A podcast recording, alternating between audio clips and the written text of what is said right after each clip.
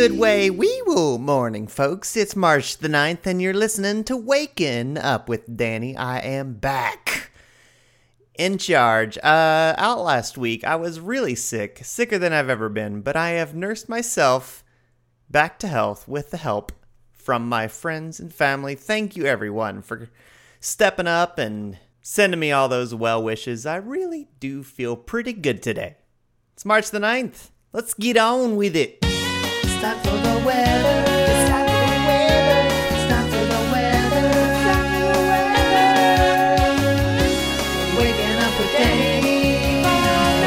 Changes they are a coming to the south for the new week ahead.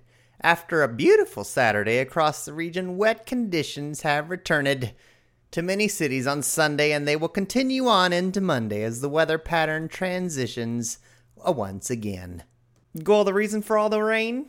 Well, the jet stream's silly goose, a dip in the southern branch of the jet stream will develop over Texas and will remain in place for much of the week. Two disturbances in the southwesterly flow will combine with plentiful moisture. I like where this is going as they move from the western Gulf of Mexico across the southeast. The first disturbance will spread rain and showers from Texas into the lower Miss Valley through Monday. A week of low pressure will develop in the northwestern Gulf of Mexico on Monday and will move across the southeast and into the mid Atlantic by Tuesday. Notable spots throughout the U.S.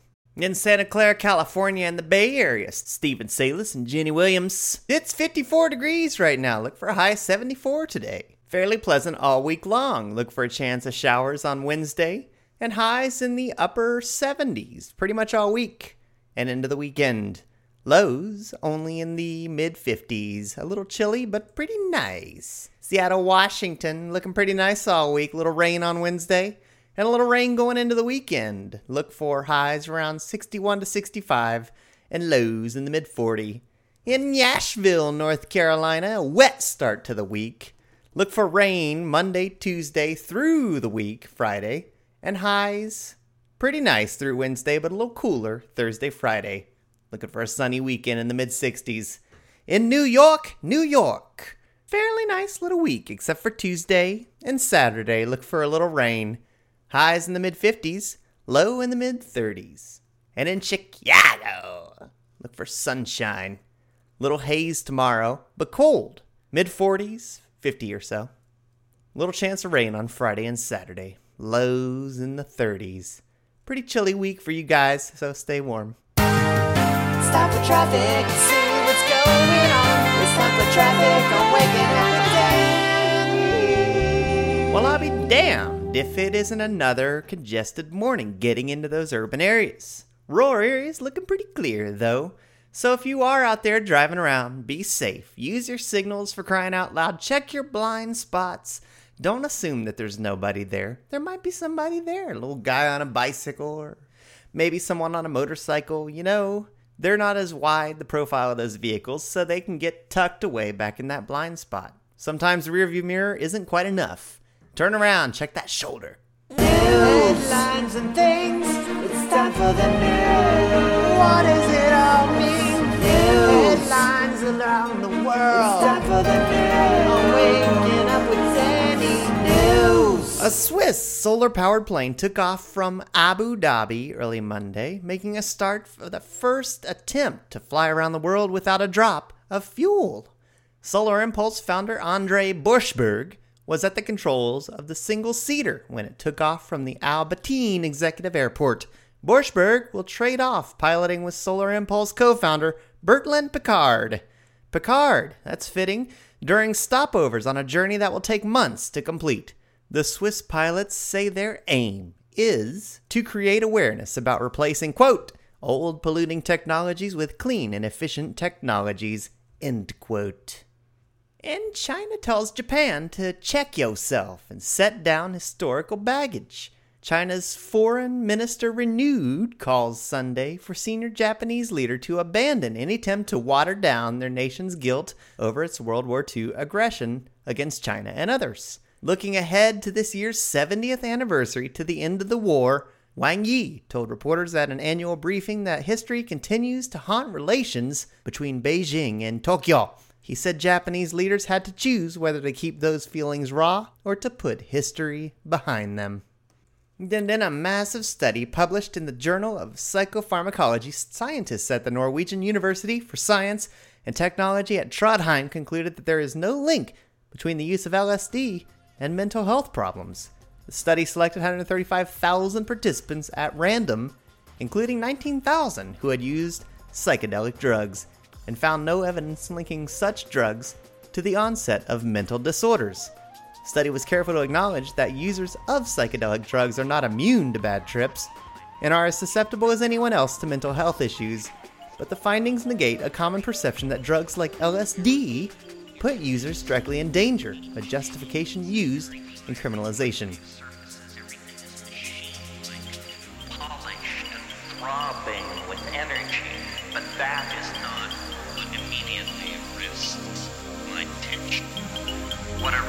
my attention. Is the fact that this space is inhabited, inhabited,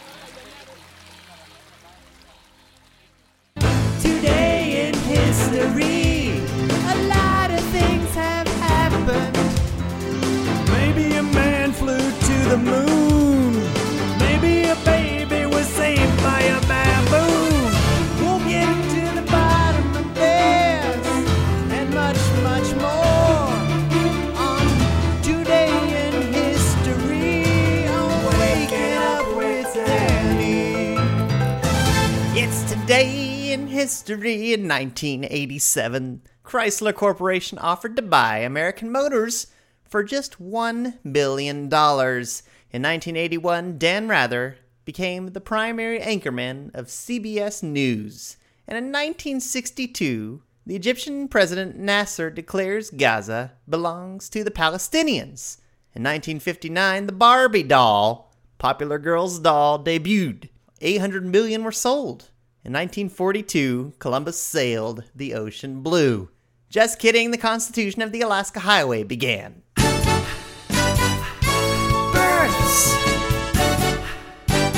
and deaths.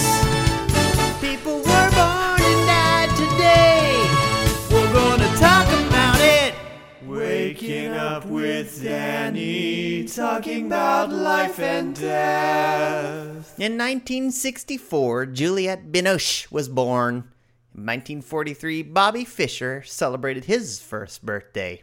Or should I say, his zeroth birthday. In 1934, Yuri Gagarin was also born. In 1918, Mickey Spillane said hello to the world. In 1892, Columbus sailed the ocean blue again. Just kidding. Vita Sackville West was born. It wasn't all happy birthdays and pats on the back, though, folks. People also died. In 2007, Brad Delp died in New Hampshire of suicide at 55 years old. In 2003, Stan Brakhage, an American director, also died. Bernard Dowiyogo, a politician, died in 2003. George Burns, an American comedian, died in 1996.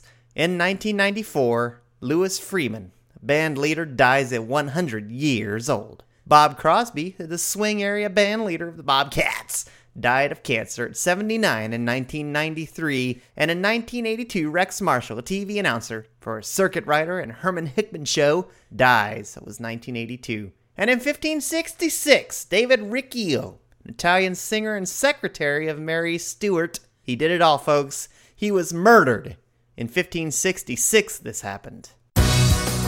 The stock market, the Dow indexes.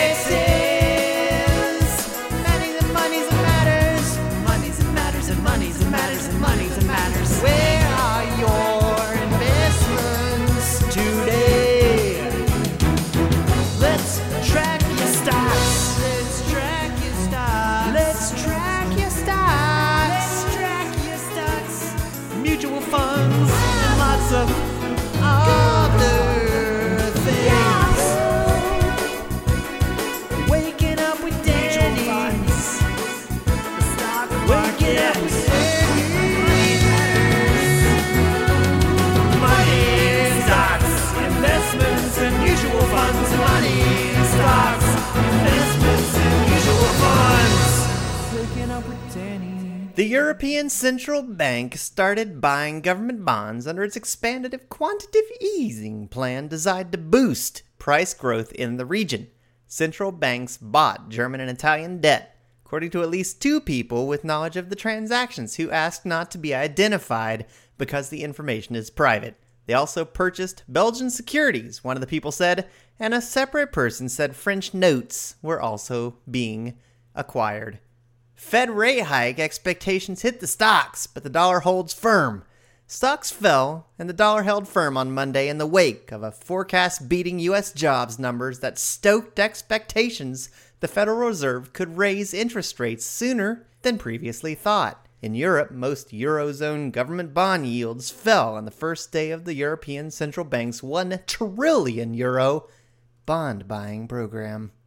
Brent crude oil fell toward $59 a barrel on Monday as the dollar strengthened and a supply glut pushed global oil inventories to record highs. The dollar hit a more than 11 year high against a basket of currencies after data showed the U.S. unemployment rate in February fell to its lowest level since May the 2008, making commodities priced in the greenback more expensive for holders of other currencies. Oil inventories are rising across the world as production outstrips demand, offsetting geopolitical tensions in the Middle East and the risk of input cuts in Libya and Iraq.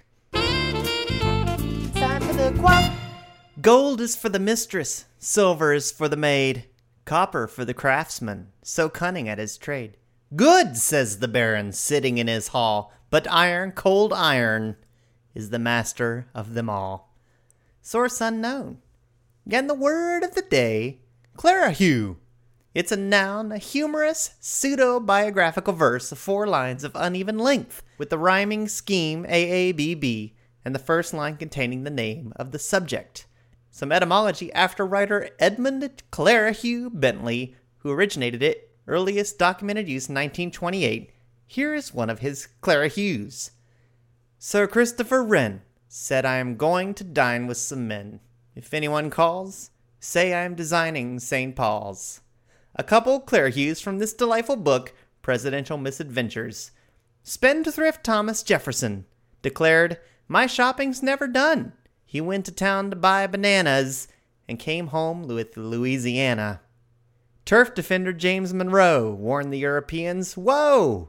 If you trespass, you'll be shot. That's my doctrine like it or not. And a bonus thought for the day a full belly to the laborer is, in my opinion, the foundation of public morals and the only source of real public peace. William Cobbett, a journalist and pamphleteer, said this. He was also a farmer and lived from March 1763 to 1835.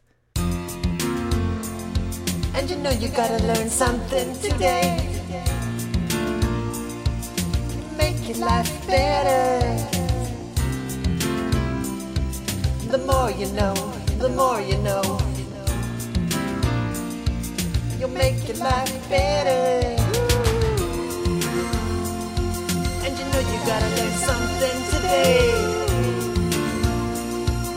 You make your life better. And the more you know, the more you know.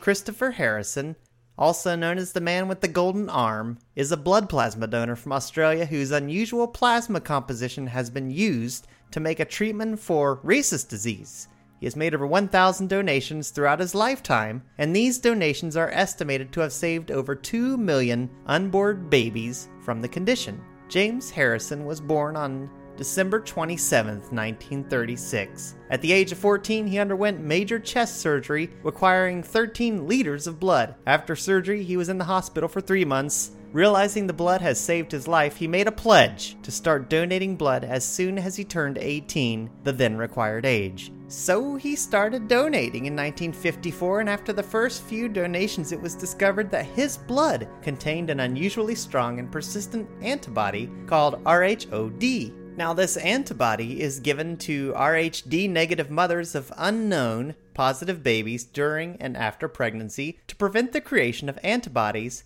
to the blood of an RHD positive child. This antigen sensitization and subsequent incompatibility phenomenon causes Rhesus disease, most common form of hemolytic disease of the newborn, HDN. Through the donation of his plasma, Harrison helped prevent thousands of born and unborn children dying from HDN. This uniqueness was considered so important that his life was insured for $1 million after his discovery, and the following research based on his donations created the commercial anti D immune globulin, commonly known as Rhogam. His blood plasma derivatives have since been given as treatment to 1 in 10 pregnant women whose blood could potentially become incompatible with that of their children. In 2007, Harrison was critical of plans to open up Australia's plasma donation to foreign corporations. He believes that opening up the trade will discourage volunteers from donations. This opening of trade stemmed from a review of the country's free trade agreement with the United States.